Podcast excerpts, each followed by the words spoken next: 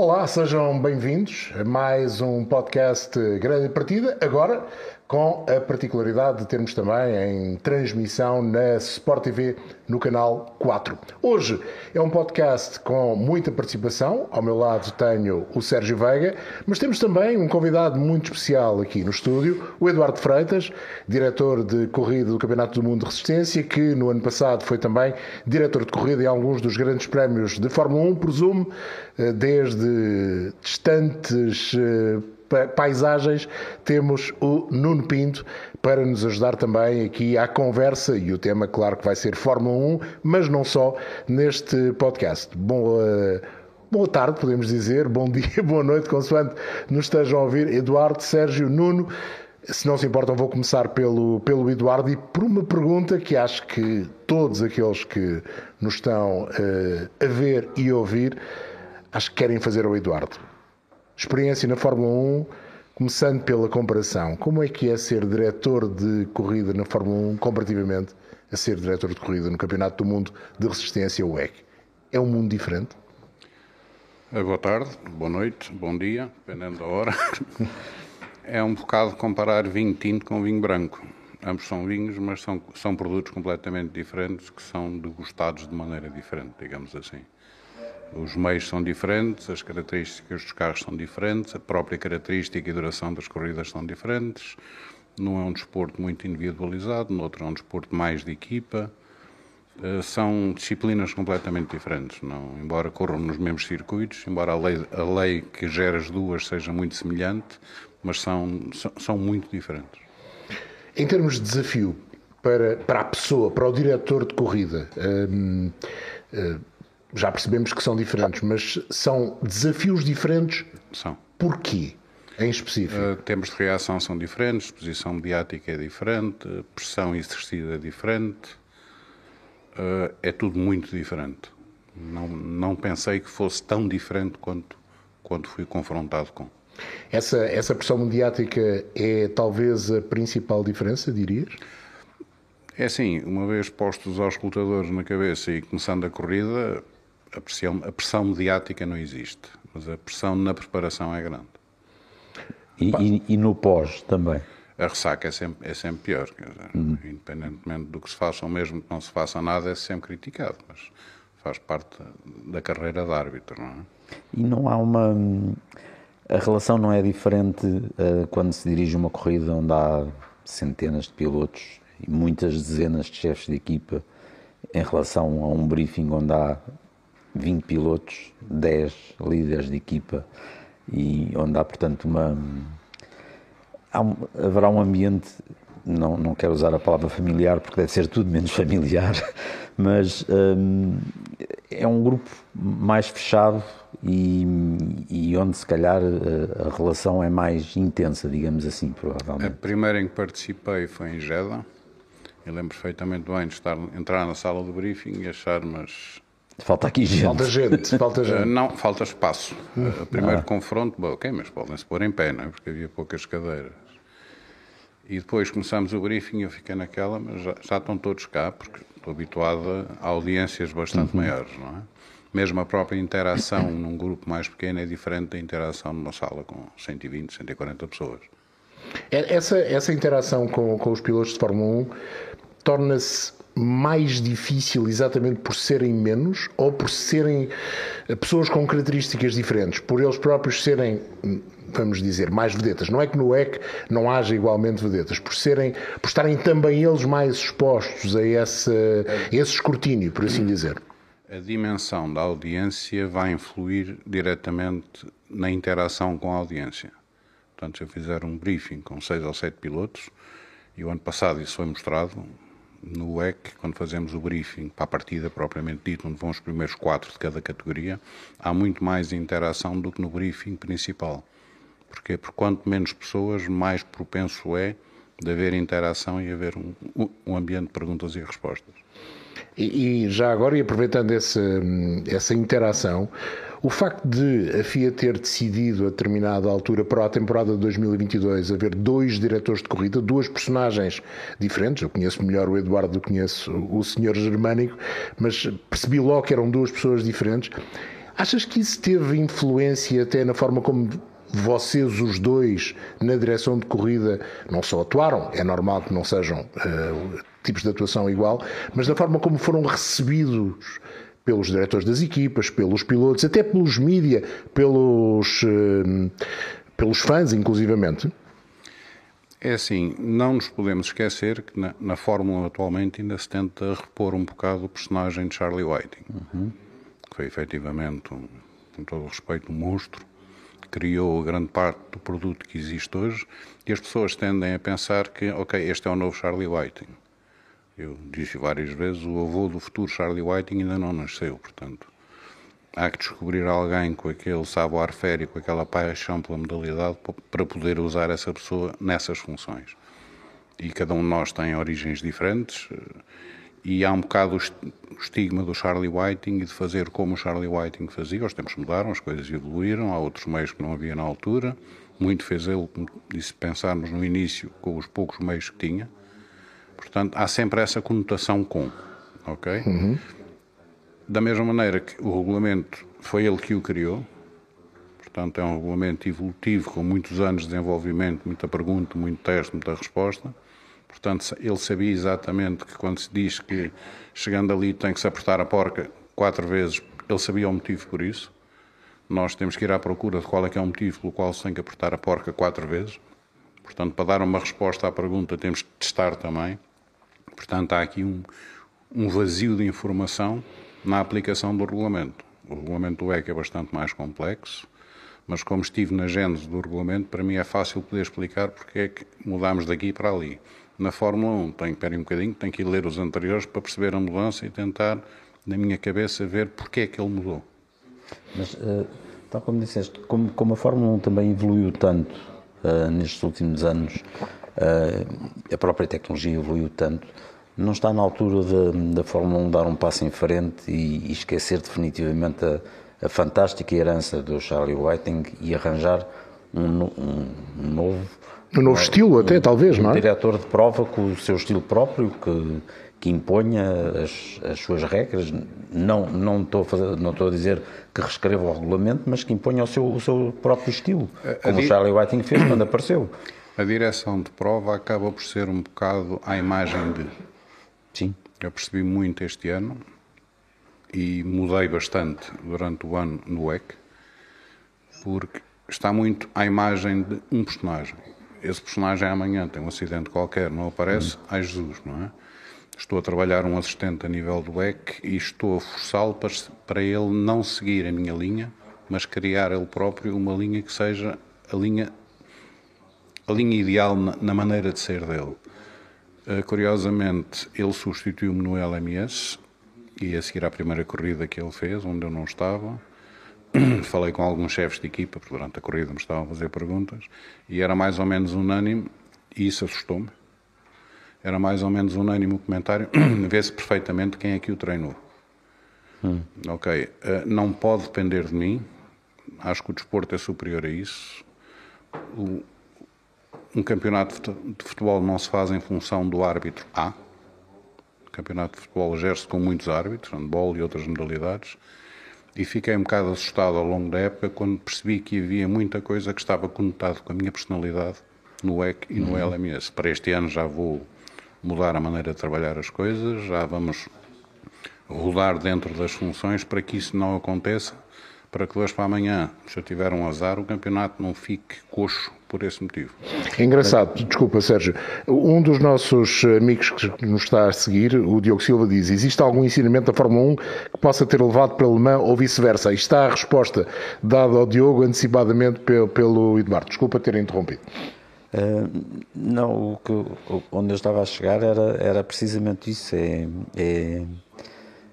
Eu não queria pôr o Eduardo numa posição desconfortável de ter que dar respostas que não pode dar, porque obviamente há zonas em que o Eduardo, pelas suas funções, não pode entrar, mas no fundo a opinião que nós às vezes deste lado como observadores temos é que a Fórmula 1, a direção de corrida da Fórmula 1, independentemente de quem lá esteja, ainda está um bocadinho refém do espírito do Charlie Whiting, ainda está a seguir um bocadinho o espírito do Charlie Whiting, e se não seria bom para a própria Fórmula 1 libertar-se um bocadinho desse espírito e ganhar um novo fogo. Eu fui um dos que defendeu a existência de dois.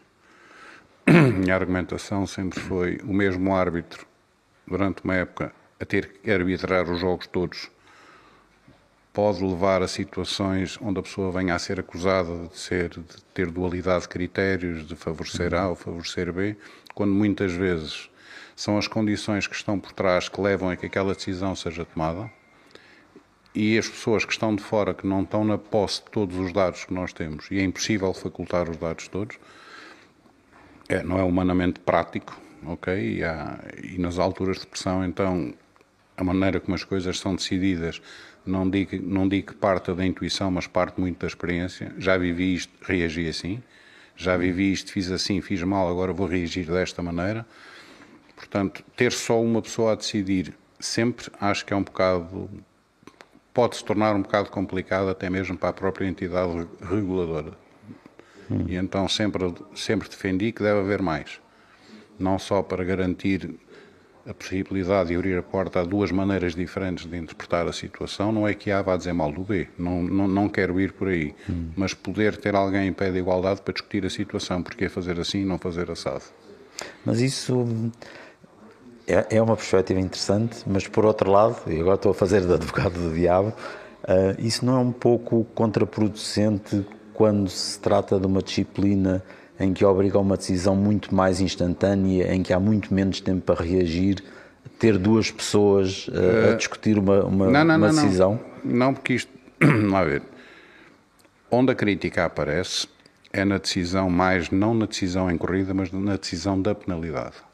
Essa não é decidida pelo diretor de corrida. Sim, isso é para os comissários. Pronto, mas há aqui... Mas essa é uma questão, desculpa Eduardo, é sempre uma questão que se levanta muito e muitas vezes acusa-se a direção de corrida, por exemplo, na questão das penalizações. As pessoas, muitas delas não entendem que há um poder para além da direção de corrida que decide essas penalizações.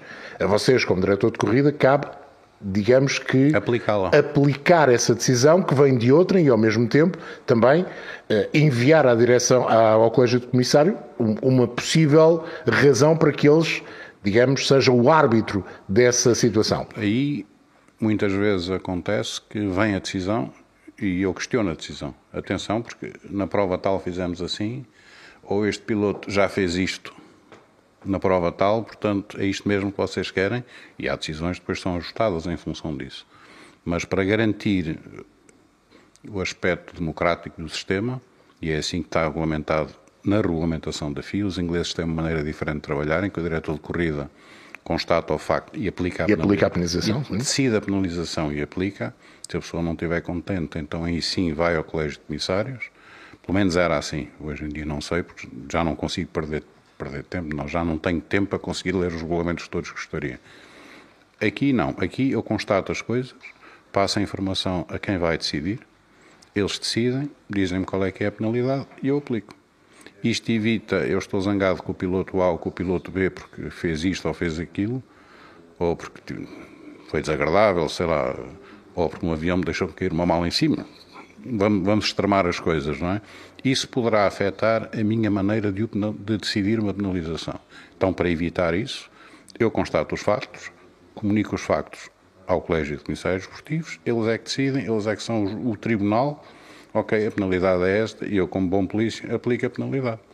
Nuno, estás longe, mas estás perto. Faz o favor de participar também com questões. Eu sei que estiveste a ouvir e, de certeza absoluta, já tens 1000 perguntas aí na cabeça.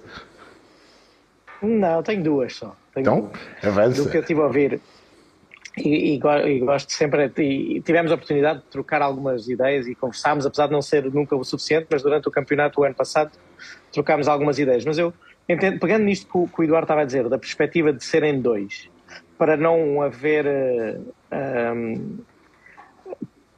para teres duas perspectivas diferentes, eu acho que, e questiono, serem dois e também haver a rotatividade nos comissários não origina muito mais dualidade e não nos tira um bocadinho da consistência nas penalizações? Porque do nosso lado, e pondo do lado dos pilotos e das equipas, algumas vezes o que nós nos queixamos não é pela decisão em si, porque entende-se, e há várias interpretações para às vezes para incidentes de corrida. O que nós muitas vezes não ficamos contentes é com a dualidade.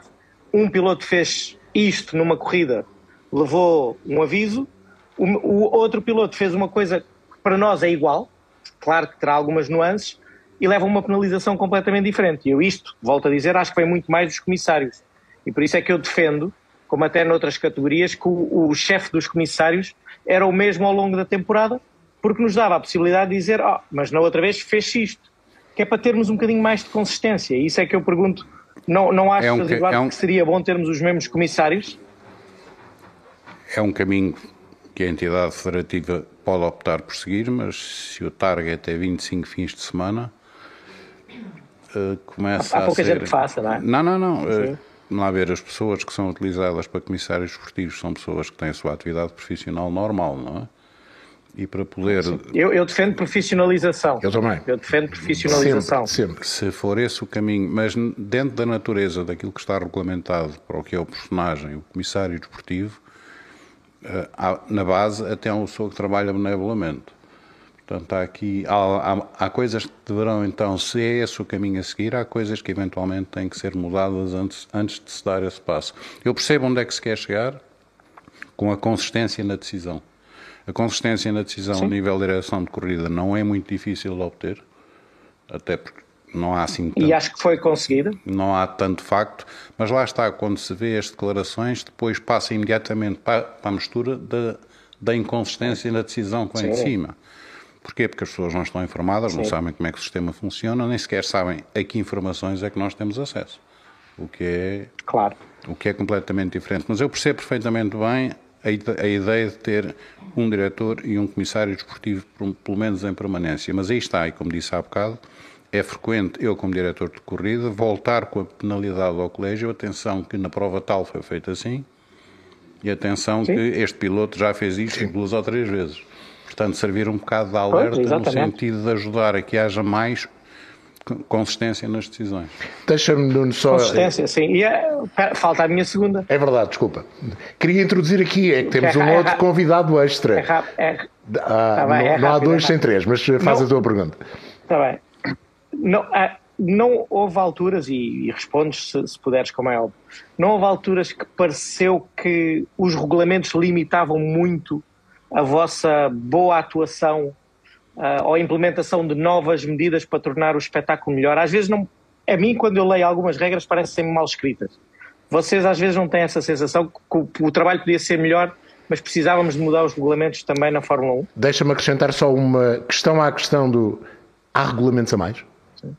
É demasiado texto, demasiado detalhe nos regulamentos? Bom, sem querer ofender ninguém... Nós não nos podemos esquecer. A nós podes. Nós não nos podemos esquecer que a base da Fórmula 1, além dos excelentes pilotos que têm, são engenheiros. Ok? E os engenheiros irão, com todo o respeito, infelizmente, o fator humano começa a sair da equação. Começa a ser se A, então B. Se A mais B, então C, que há de ser, e começa a ficar tudo de tal maneira detalhado e de tal maneira numa folha de Excel que a interpretação começa a ser complicada de fazer.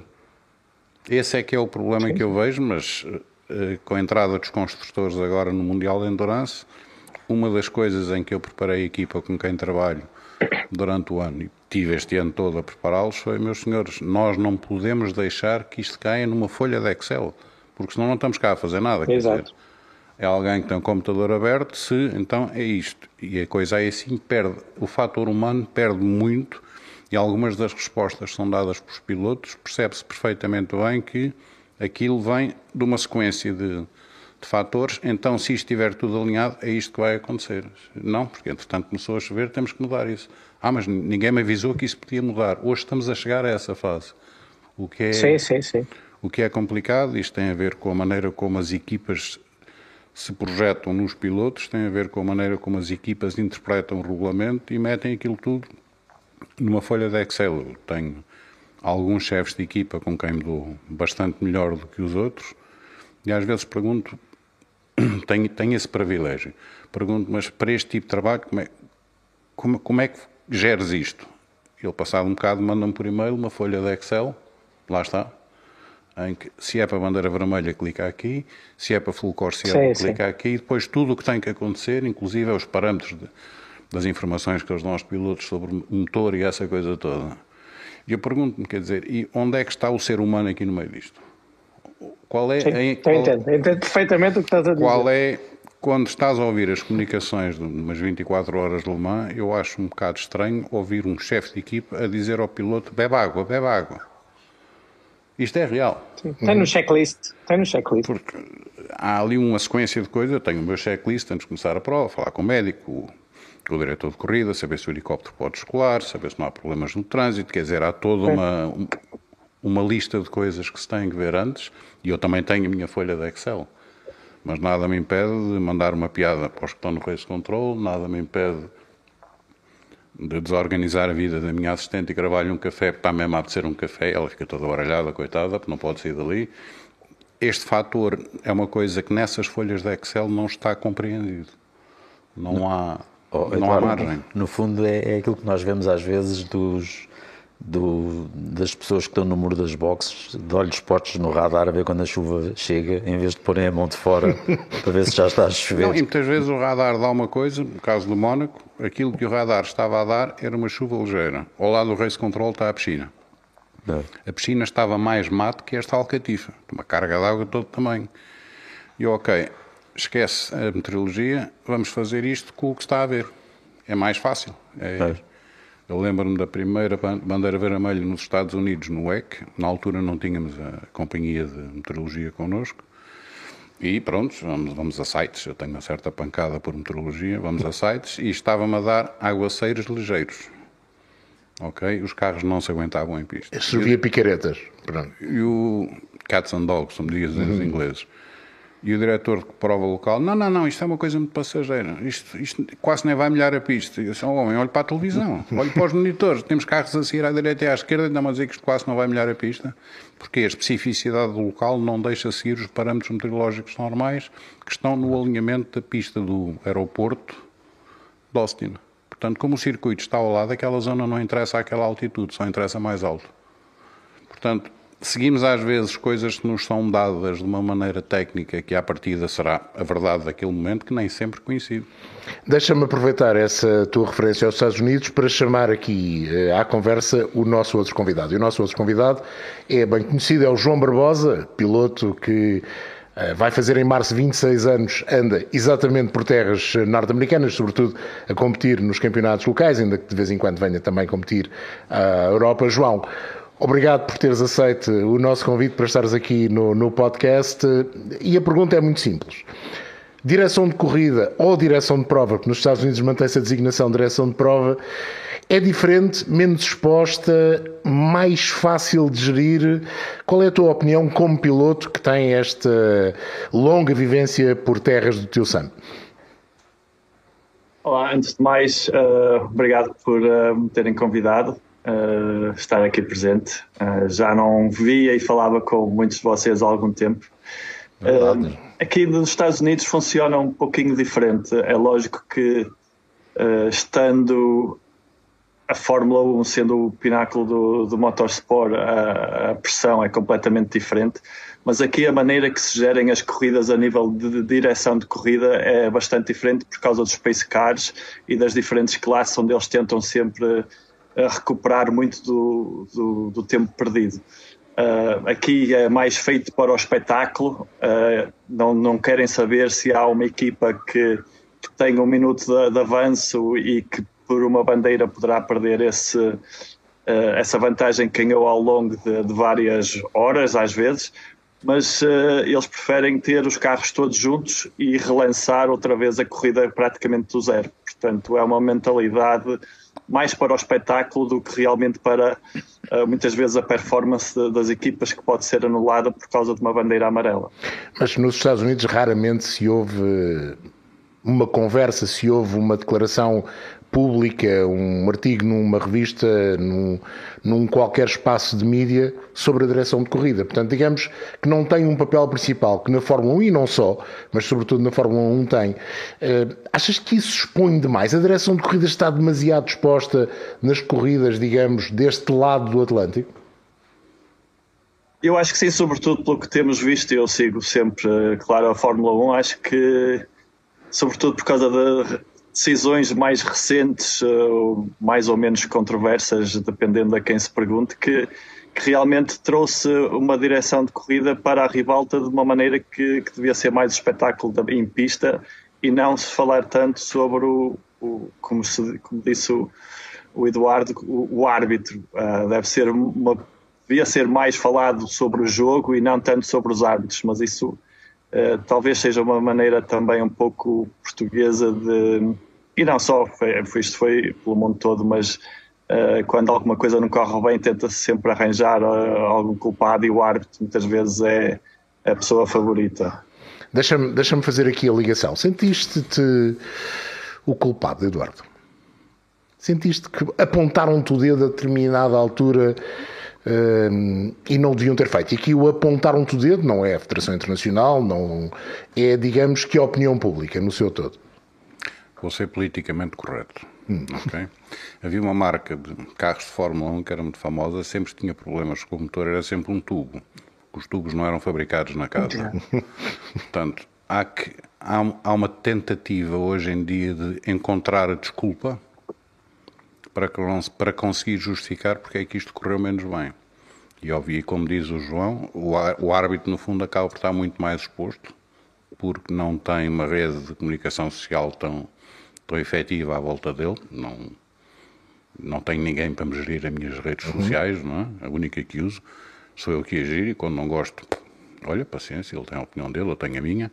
Mas há uma grande tendência hoje em dia de tentar encontrar qual é que é o argumento com o qual eu consigo sair por cima deste grande falhanço.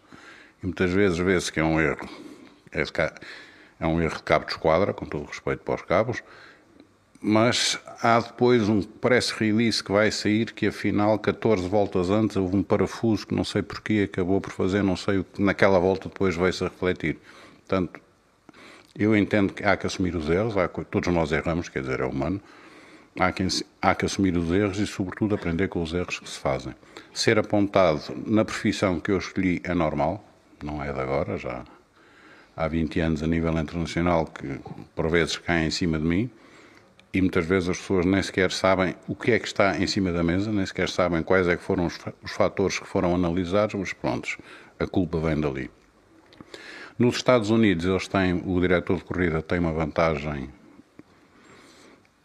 O modus operandi é diferente. Sim. Enquanto que eu trabalho numa sala onde tenho toda a gente e tenho os ecrãs, e trabalho num sistema de race control que é diferente do sistema de race control americano, do race control americano o diretor de corrida tem os comissários desportivos com ele. Portanto, há ali a possibilidade de discussão face a face, sem ter que passar por um botão de rádio, perguntar, esperar que venha a resposta.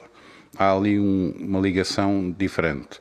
Se me perguntarem se é melhor ou se é pior, são duas maneiras diferentes de trabalhar, com resultados que são diferentes, são perspectivas diferentes. Queria te perguntar uma coisa que é, e pegando também nas palavras do João, do árbitro, que é se a crescente popularidade da Fórmula 1 nos últimos anos, que de certa forma introduziu aqui um nível de clubite, a nível da nova camada de adeptos que entrou na Fórmula 1, que introduziu um nível de clubite que nunca foi muito costume na Fórmula 1, e, portanto, há agora um nível de paixão por pilotos que chega a alguns níveis um pouco extremos, se também não criou uma crítica mais forte sobre o árbitro, que é o que acontece quando há clubites exacerbadas. Vê-se muito que existem críticas que são feitas por pessoas obcecadas. É isso. Portanto, se não for para o lado deste amarelo, está tudo mal. Só está bem o que vai para este lado, independentemente de como é que lá chega. Ou são um a favor ou são todos contra mim. não é? Sim, e a culpa tem que ser de alguém. A culpa tem que ser de alguém e descobriram agora que este está exposto e dá para malhar nele, então foga a peça e malha-se nele, quer dizer. Mas não resisto. Sentes-te aliviado ou triste por não estares a trabalhar este ano na Fórmula 1? Ou não ires trabalhar este ano na Fórmula 1? Vamos lá ver. Eu nunca fui muito Fórmula 1. Quem me conhece sabe que eu sempre disse que gosto mais de outro tipo de corridas. Gosto mais de endurance, gosto mais do trabalho em grupo. Tanto é que dou muito valor ao meu grupo de trabalho no Race Control e às pessoas que estão comigo e tento ter... Deixa-me interromper. Sentiste falta desse grupo de trabalho? Completamente. Achas que foi determinante? Não teres podido levar as tuas pessoas? Eu, se levasse as minhas pessoas, isso ocorreu-me. Iria deixar o LMS e o WEC em muito maus lençóis, porque ia tirar pessoas que são chave na organização, e tanto é que desde o primeiro telefonema eu disse sempre, o WEC, tenho muita pena, mas não largo.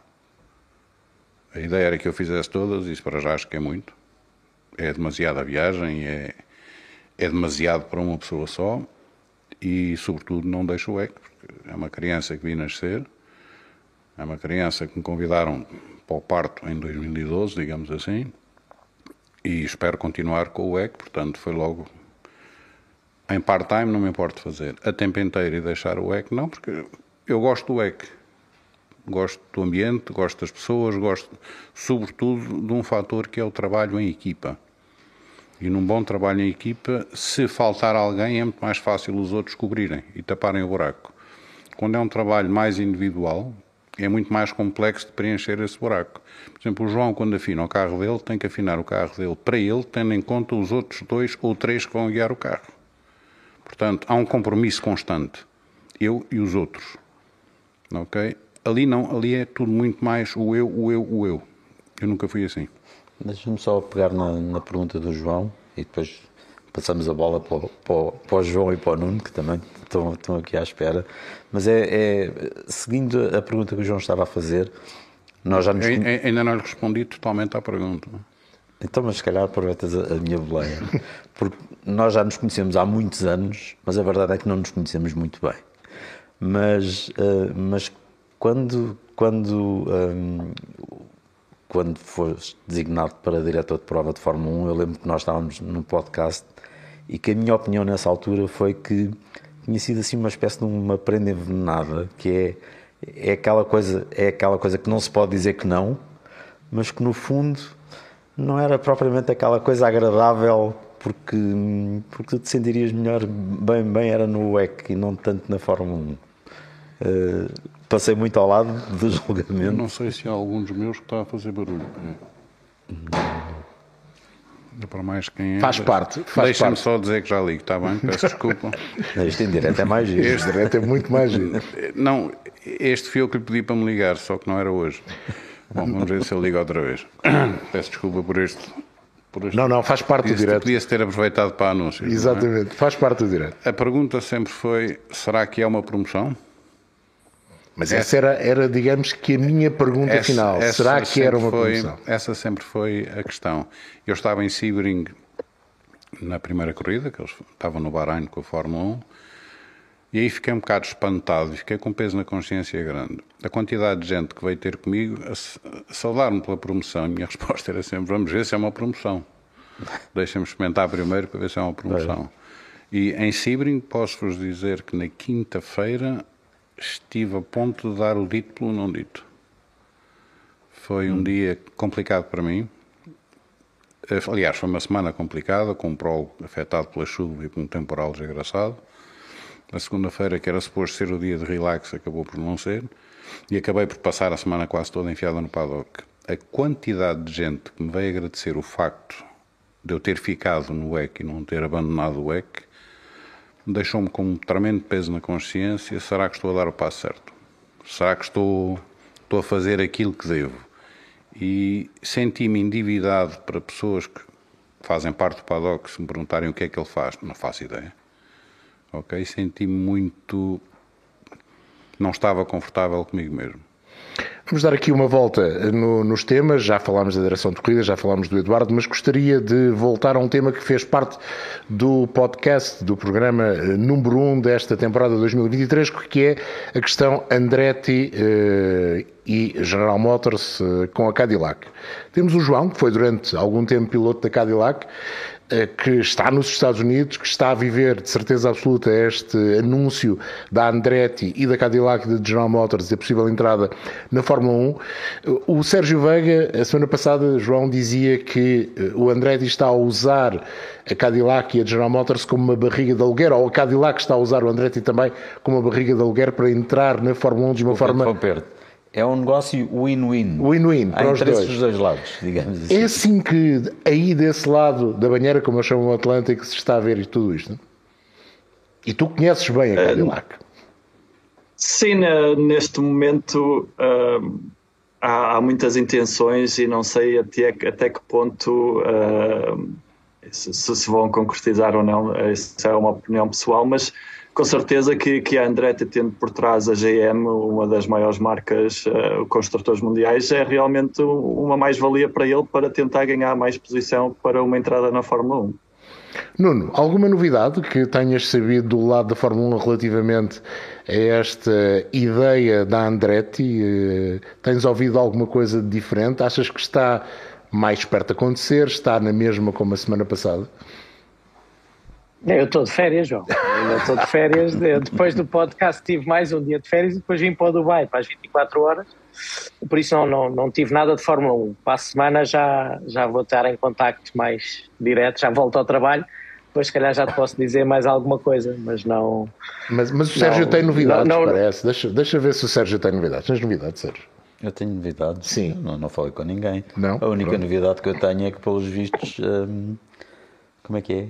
Água mole em pedra dura, tanto dá até que fura, porque a novidade é que havia muitas equipas contra, nomeadamente a Mercedes, o Toto Wolff era contra, e agora que vê a GM e a Cadillac a entrar com alguns milhões, já começou a fazer contas e já diz que, afinal, esta candidatura se calhar já tem algumas pernas para andar, porque, pelos vistos, o bolo que vem dos Estados Unidos já começa a engrossar.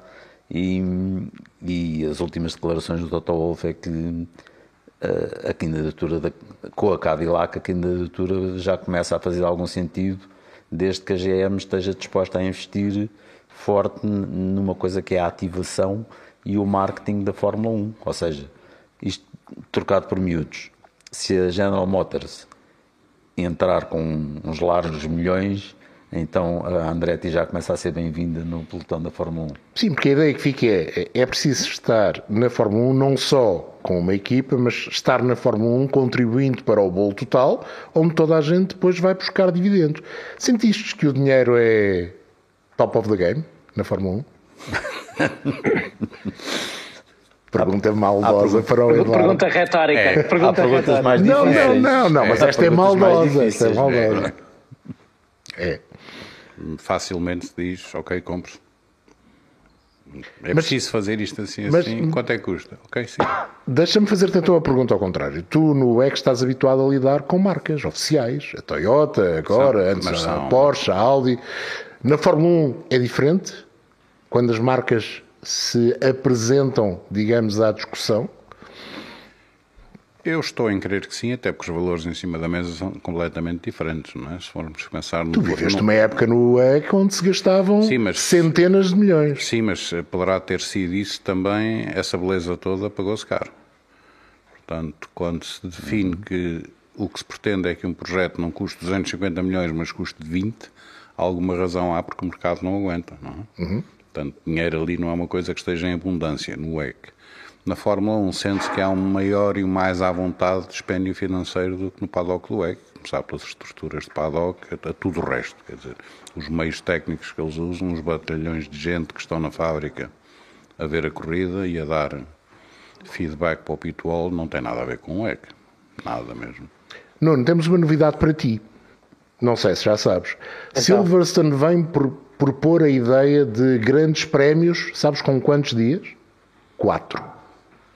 com trabalhos a iniciarem à terça, quarta-feira já com a volta ao circuito por parte dos pilotos a pé, e tu também participas normalmente, e depois treinos e outras coisas com mais programa nos grandes prémios a partir de quinta-feira. No fundo eles querem dizer, em Melbourne com os Supercar também começamos à quinta-feira, não há Fórmula 1, mas há Supercars, acho que devíamos repetir isso. Queres já dizer aquilo que pensas ou não? Opa, tu já sabes. Atenção que há crianças a ver. Atenção que há crianças a ver. Exato. Há 25 corridas é demasiado, e se começam a fazer assim, olha, mas se calhar vais lá fazer as 25 corridas todas de seguida, e a gente despacha aquilo em 26 ou 27 fins de semana, temos que ir umas viagens pelo meio e pronto. Opa, não faz sentido nenhum. Não faz sentido nenhum para mim, mas eu entendo que faz falta de tempo, e olha, acho que é um dos problemas mais dramáticos da direção de corrida nos fins de semana de Fórmula 1, é quando os putos da 3 e da 2 começam a dar marteladas e aquilo começa a atrasar. Eu imagino o stress que deve ser na direção de corrida, mas para termos 25 corridas, para teres fins de semana com 4 e 5 dias não podes ter 25 corridas, e para teres 25 ou 30 como eles querem, vais ter que ter fins de semana muito mais curtos, ou o pessoal vai-se começar a despedir e não vai haver quem vá trabalhar, porque o dinheiro conta muito, e as pessoas na Fórmula 1, como é a categoria mais bem paga, mais importante é também, penso eu, das mais bem pagas, mas isso não é tudo, e há muita gente a desistir de trabalhar na Fórmula 1, e pegando o que o Eduardo diz, a Fórmula 1 também não é a minha categoria preferida, e vocês sabem disso, e eu entendo perfeitamente que ele gosta mais do WEC, como muitos de nós que trabalhamos na Fórmula 1 gostamos mais de outras categorias, não é? Mas, olha, não, espero bem que isso seja só coisa de uma loucura lá dos GIFs, querem meter lá mais gente em Silverstone. Do ponto de vista de circuito faz todo sentido, se pensarmos que normalmente o provento da bilheteira vai para o circuito, portanto se eles conseguirem vender mais um ou dois dias... O caso de Silverstone é muito especial, exatamente por isso também. Se conseguirem vender mais um ou dois dias, obviamente que aquilo é mais caixa a entrar, poderá não entrar nos mesmos valores que entra no sábado e no domingo, mas... Hoje em dia já à sexta-feira aquilo está cheio, não é? Vimos este ano muitas sextas-feiras com muito mais gente do que havia antes, por isso começarmos à quarta ou à quinta também vai haver. Só uma coisa rápida, Eduardo, tu achas que faz algum sentido como o ano passado o WEC e a Fórmula 1 coincidirem? Todas as provas do WEC coincidirem com a Fórmula 1, sendo para mim as duas categorias principais de circuitos? Sentido não faz. Tu, como tens mais conhecimentos na FIA, eu gostava que... Fazes o favor de meter uma cunha. São realidades, a maneira como a Fórmula 1 gera o calendário e a maneira como o WEC gera o calendário são realidades diferentes, até pelos meios disponíveis, quer dizer, penso que para a Fórmula 1 fazer um fim de semana na Austrália e o fim de semana a seguir no Canadá não será muito complicado, para o WEC é, porque nós despachamos as coisas de barco, e conseguir que um barco vá da Austrália para o Canadá numa semana em tempo de descarregar, carregar, procedimentos alfandegários, depois montar e desmontar os carros, estamos a entrar num mundo completamente utópico. Agora, também é uma verdade que... Não se conseguiam pôr essas 6 nos livros da Fórmula 1? O problema é que depois temos os circuitos que têm os seus compromissos, há toda uma logística aqui para conseguir fazer este ano as 24 horas do centenário do ACO num fim de semana que não houvesse grande prémio, foi... Sozinho. Sei que foi muito complicado. Mas isso eu não consigo entender. O ACO e a Fórmula 1. Isso não consigo entender, é uma prova. Que as outras, de alguma forma, sejam concomitantes, eu entendo. Acho que, apesar de normalmente acontecer calhar com o Canadá, e portanto são horas de corrida diferente, mas acho uma parvoíce, é a palavra certa, que Le Mans tenha ao mesmo tempo uma corrida de Fórmula 1. Perdem os dois. Acabam por perder os dois. E isso eu não consigo entender. No centenário fez-se um esforço exatamente por ser o centenário. Ok, ainda bem que foi feito, e ainda bem que foi conseguido. João, deixa-me voltar aí... Deixa-me só meter uma acha nesta fogueira. Oh Nuno, não te esqueças que o WEC, a prioridade de compatibilidade de calendários, quase que acaba por ser um pouco com a Fórmula E. Com a Fórmula E. Sim, né? Porque há pilotos que fazem as duas. Pois é, porque há... É. Mas se calhar podia haver pilotos que podiam fazer mais do WEC se não houvesse essa coincidência. Este ano há 8 pilotos a fazer as duas coisas. Há 8 pilotos. João, deixa-me voltar um bocadinho... Acabava-se com a Fórmula E, era fácil. O Eduardo Freitas não quer ser. Não imita a opinião. Não entro por aí. Não se calma. Não quero apanhar nenhum choque. João, exato. É verdade que a popularidade da Fórmula 1 nos Estados Unidos cresceu de forma exponencial. Nunca tivemos tanta gente a falar de Fórmula 1, nunca tivemos tanta gente a ver Fórmula 1 nos Estados Unidos. Tu sentes isso no dia-a-dia, nos Estados Unidos, mesmo fora do ambiente das corridas?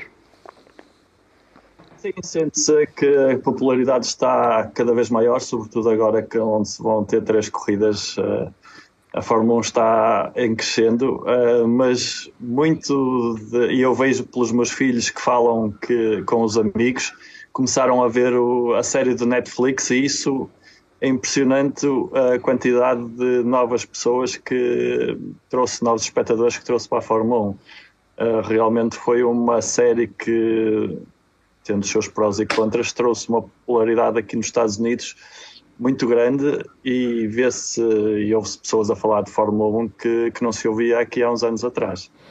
Pensas que isso também vai beneficiar outras categorias norte-americanas, como por exemplo a IMSA, que tem um público muito específico, se calhar um público que também é aquele que vai seguir a Fórmula 1, a ganhar dimensão? Toda a gente sabe que o NASCAR tem uma dimensão maior que o IMSA, e até os indicar terão uma dimensão ainda um bocadinho maior que o IMSA. Achas que isso pode trazer a reboque nos Estados Unidos o campeonato onde tu competes? E o campeonato vai começar já este fim de semana com o Roar, que é a qualificação para as 24 horas de Daytona, e no próximo fim de semana teremos a primeira prova com o João Barbosa, também com o Filipe Albuquerque e ainda com o Guilherme Oliveira. Serão 3 portugueses a participar, 2, o João e o Guilherme nos LMP3, o Filipe com o Acura da categoria principal. Achas que pode ser importante também para ganhar espaço, fazer ganhar espaço a campeonatos como o IMSA?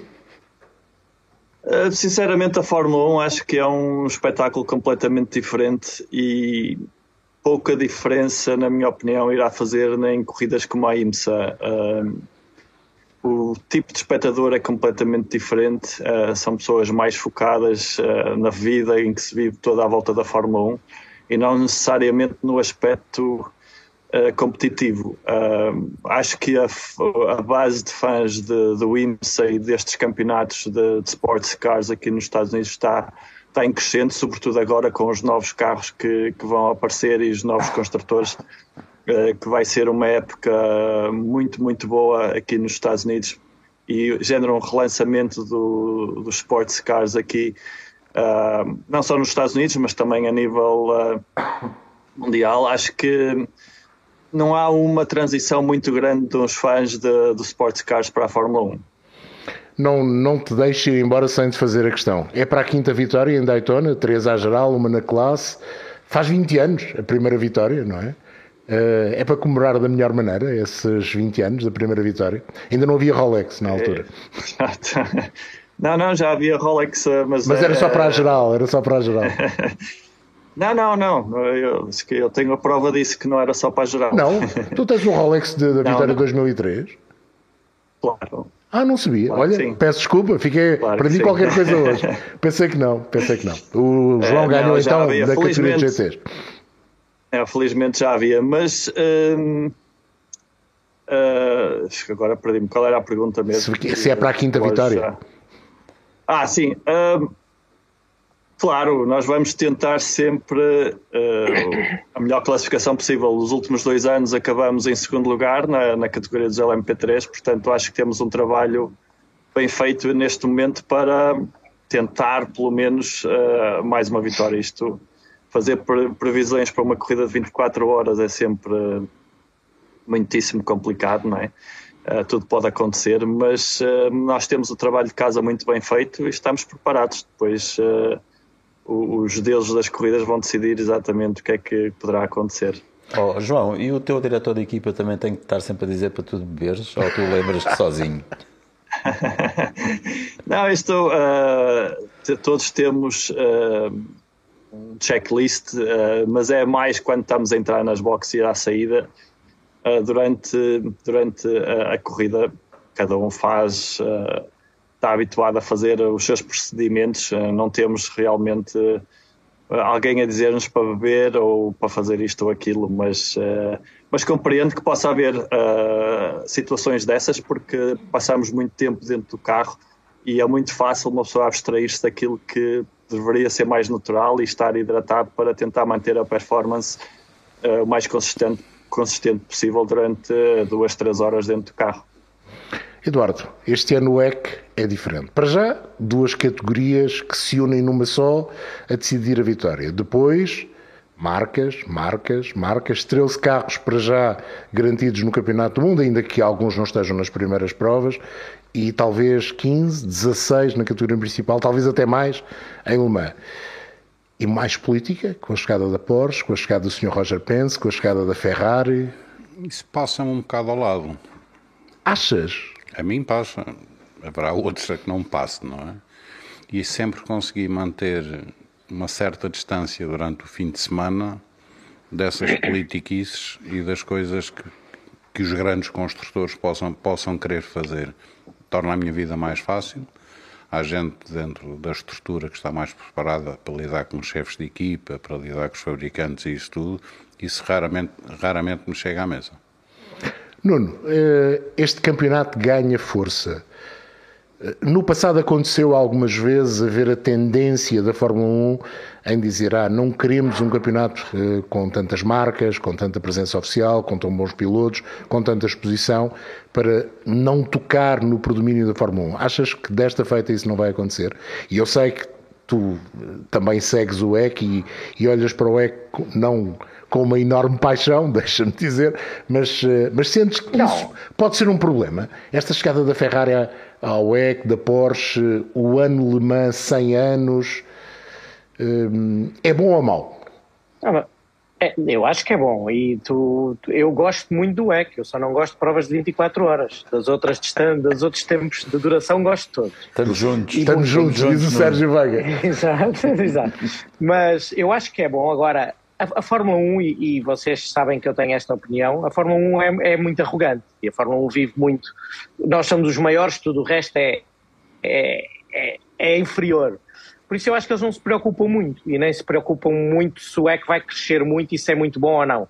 E é um erro, porque eu acho que deviam dar muito mais valor e deviam se preocupar mais e até se calhar aprender com o que lá se faz em termos de pilotagem, engenharia, a direção de corrida, a organização, etc. Mas a Fórmula 1 nisso tem uma postura muito particular, não correta, mas eu acho que eles não estão preocupados se as marcas vão estar lá, e para algumas marcas nós sabemos que o WEC é interessante, até para desenvolver coisas para a Fórmula 1, por isso não vejo um aspecto negativo nesta melhoria ou neste incremento da participação de marcas no WEC. Agora, ganhamos nós como fãs.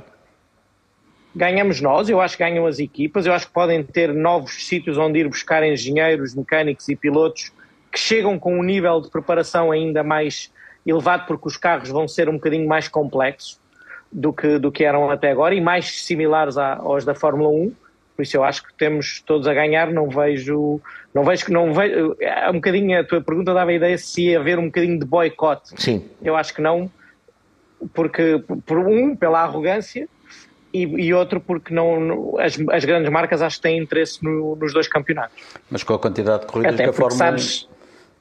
Com a quantidade de corridas que a Fórmula 1 tem agora, se calhar o WEC tem na Fórmula 1 um bom sítio para recrutar, nomeadamente mecânicos. E mecânicos e engenheiros, e já aconteceu muitos irem, porque é muito mais fácil fazer uma temporada de 6 a 8 corridas, mais os testes, e depois muito trabalho nas fábricas, é óbvio. O trabalho é igual em todas as fases, igual em todas as categorias, tem que se trabalhar de uma forma muito profissional, mas são muito menos viagens. E é um campeonato muito mais fácil nesse aspecto, em termos de trabalho. Sim. O programa de hoje, este podcast, foi um bocadinho diferente do que é habitual, mais perguntas e respostas do que propriamente debate de temas. Iremos ter muito tempo ao longo do ano para fazer debate, a Fórmula 1 ainda vai demorar um bocadinho até começar. Começamos a ter apresentações da equipa já no próximo mês de fevereiro. Vou acabar com uma pergunta ao Eduardo, e é uma pergunta que eu acho que há muito tempo queria fazer e nunca fiz. Uma carreira ligada às corridas, sempre do outro lado, ou quase sempre do outro lado, comissário de pista, direção de corridas. Interessa-te a política no desporto motorizado? Podemos ver o Eduardo um dia destes a ser presidente de qualquer coisa?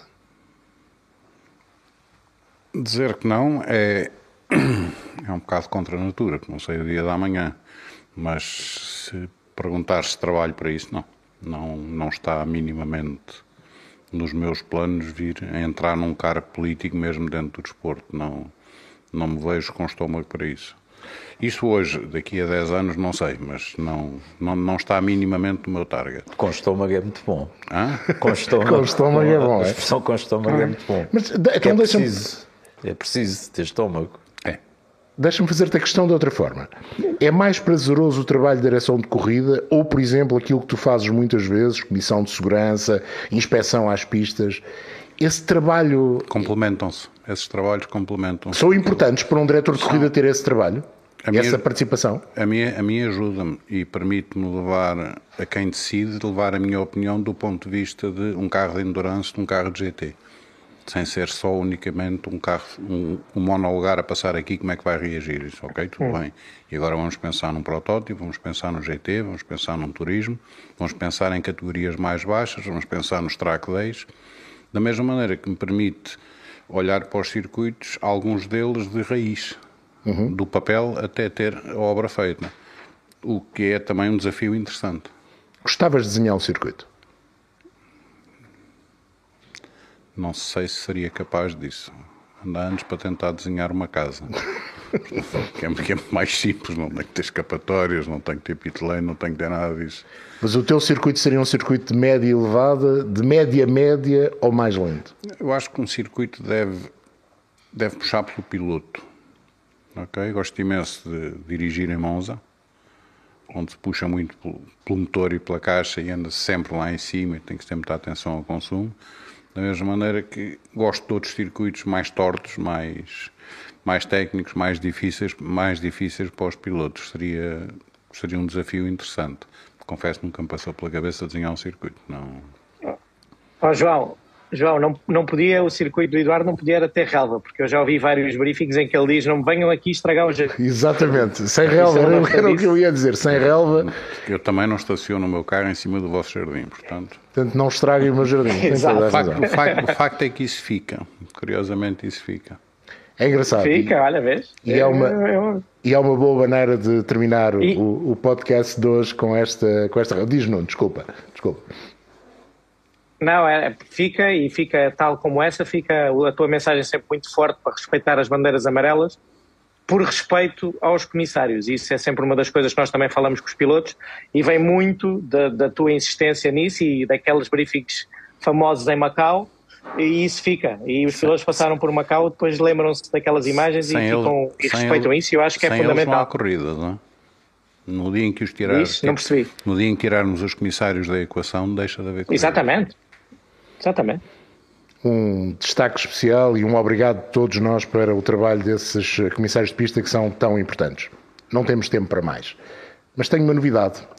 E essa novidade é tão só e apenas isto. A partir de quinta-feira de manhã, com o Shakedown, a Sport TV vai dar em direto todos os 18 troços do Rally de Monte Carlo. É uma novidade, vai ter a oportunidade de seguir a par e passo a primeira prova do Campeonato do Mundo de Rallys de 2023, é a primeira grande competição internacional que terá aqui em direto na Sport TV.